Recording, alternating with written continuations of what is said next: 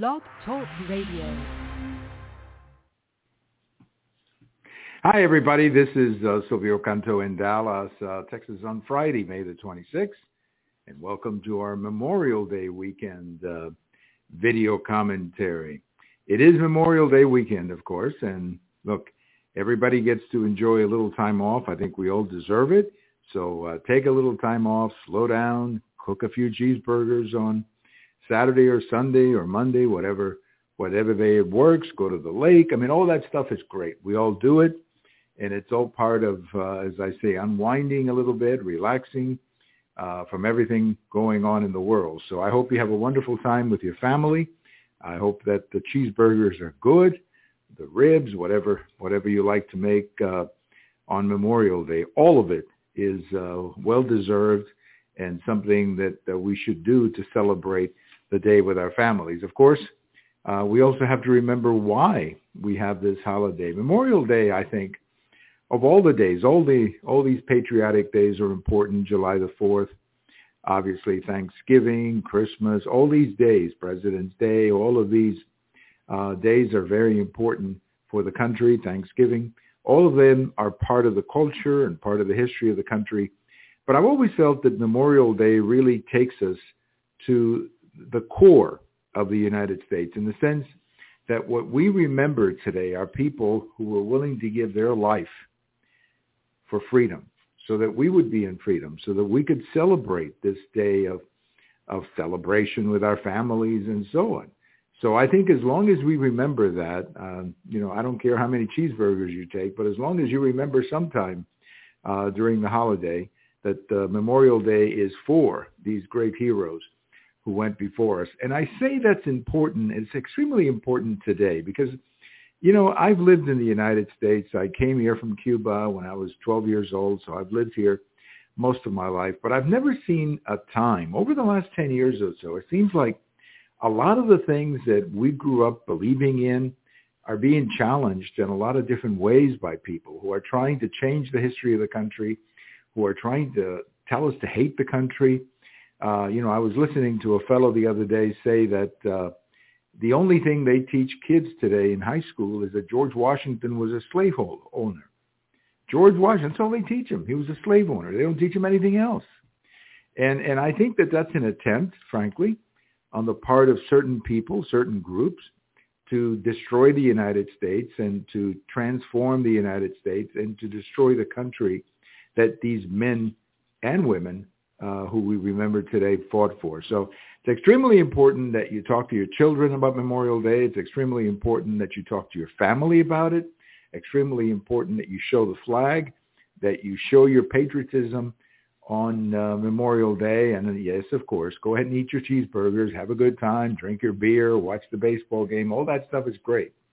But you got to remember what we're celebrating. You got to remember what it is that we're celebrating and that's uh, what Memorial Day is all about. So happy Memorial Day to all of you, and uh, maybe next year you can make me a cheeseburger. I'm kind of fond of cheeseburgers, as you can tell.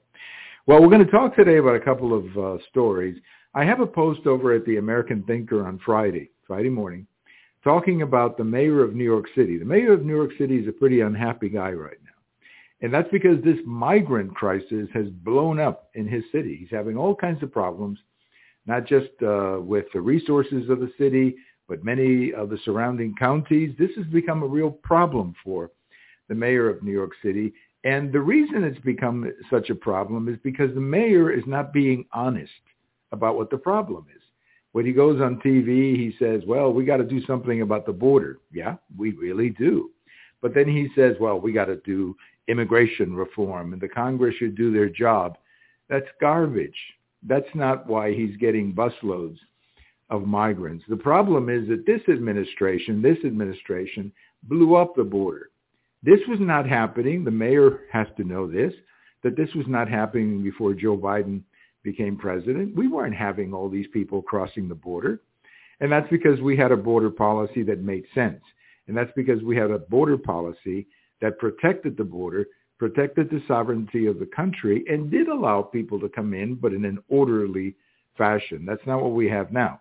So if the mayor of New York really wants to do something about his migrant problem, and it's getting bigger. Chicago is having the same problem, by the way. Uh, they're going to just uh, they're going to have to go to the microphone.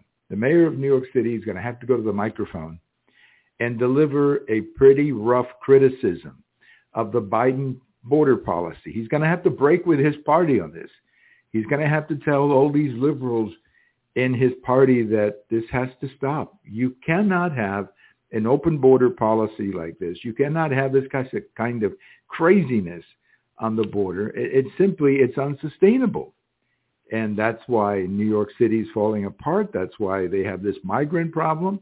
And again, the mayor of New York City should uh, should do something about it. He should step up and challenge the president of the United States to do something about the border. But of course, he doesn't do that. And the reason he doesn't do that is because in the Democrat Party today, and this is a big change from 20 years ago, go back and listen to uh, Bill Clinton, President Bill Clinton, address the issue of illegal immigration, and it's like you're listening to a different party, totally different party. Uh, today, the Democrat Party, if you criticize sanctuary cities, then you're anti-immigrant. If you want uh, immigration laws to be respected, you're a racist or whatever they call you. And this is the problem.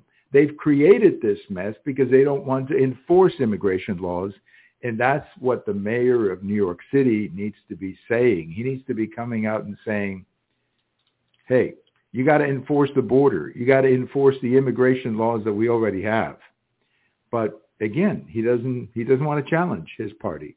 And until he does, this is going to get worse for New York. And the people of New York are getting pretty angry about this uh, very, very angry. I saw something the other day that some parents were complaining that some of the, you know, some of the kids who are coming as part of these migrant groups, uh, they're not vaccinated. So the kids who live in this community who are there, they have to be vaccinated. These new kids do not. Well, how do you think that's going to go over? Not real well. Not real well as we see in New York City. So the mayor of New York City has to challenge President Biden. Forget about immigration reform.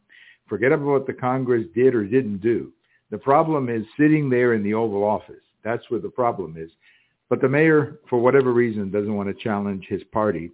But he's doing so. His failure to challenge the Democrats on immigration is hurting the city of New York. That's all I can tell you. The people of New York are very angry very angry about what's happening there with these uh, with these migrants.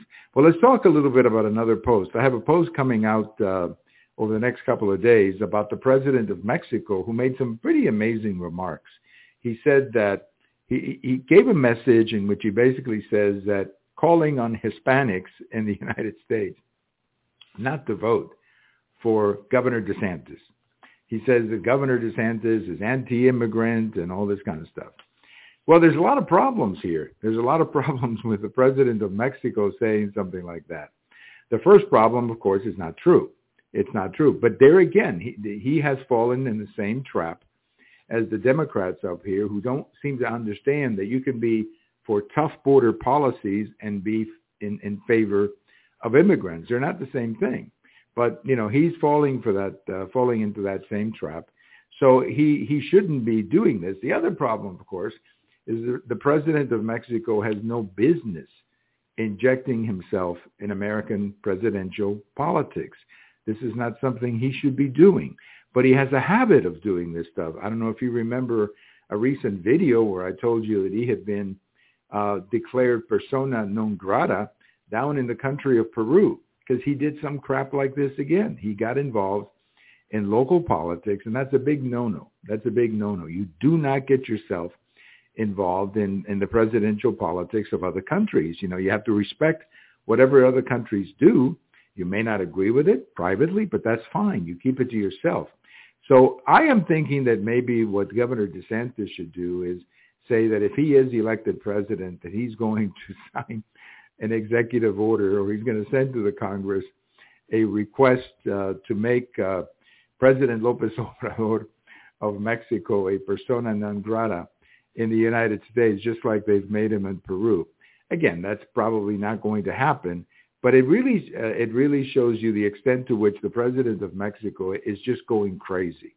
You know, when the president of a country starts getting involved in the affairs of other countries, what that tells me is that he doesn't have a lot of solutions for his country. Mexico has a lot of problems, the, the cartels being one of them.